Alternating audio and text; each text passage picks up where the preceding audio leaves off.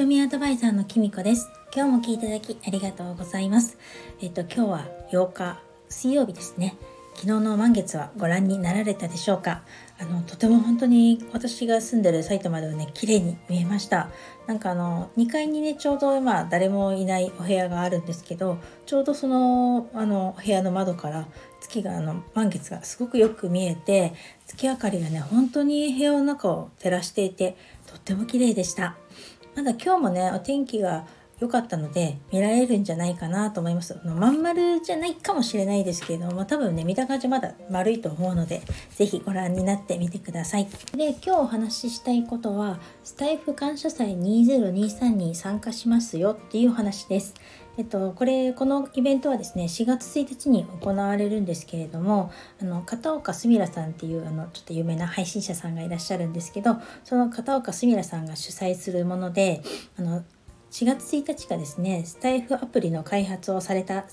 株式会社スタンド FM の設立日なんだそうです。で、その日にですね、日頃の感謝の気持ちを込めてイベントで一緒に盛り上がりましょうっていうものなんですね。で、私も一昨年だったと思うんですけれども、一度参加したことがあって、その時はね、すごく緊張したんですけれども、やってあの本当に楽しかったんですよね。で他の人のあの全然知らない配信者さんとかともお知り合いになることとかできてとっても良かったんです。であのそれからねちょっとタイミングが合わなくて去年はね参加しなかったんですけれども今年はですねあのちょうどちょっと前に私もこれもまたねお話ししようと思ってたんですんですけどあの片岡すみらさんの方にレターで私があの配あの収録する時のねマイクとかのことについてレターを送ってたんですね。でそしたらですねあのすみらさんがご丁寧にマイクのこととかの設備のことについてですねお返事をレターでもくださったりとか配信もしてくださって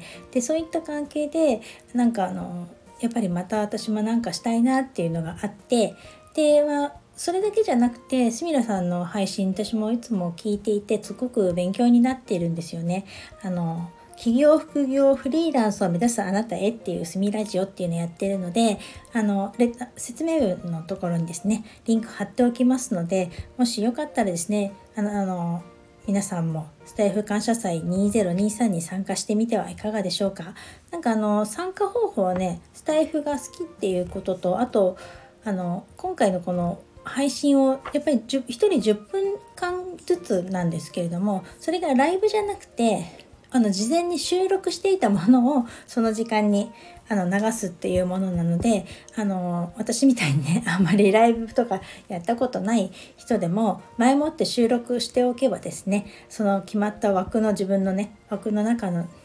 時間にあの予約配信しておけばいいわけなので参加できるっていうものなんですよ。なんであのなんかちょっとね枠が決まっているそうで確かね72組だったかな。だいぶねなんかあの増えてきたみたいなのでもしあのご興味がある方はですねやっぱりこれも説明欄に リンク貼っておきますので是非ですねあのご覧になってみてください。あの一緒によかったら4月1日スタイフに感謝を伝えてみませんか？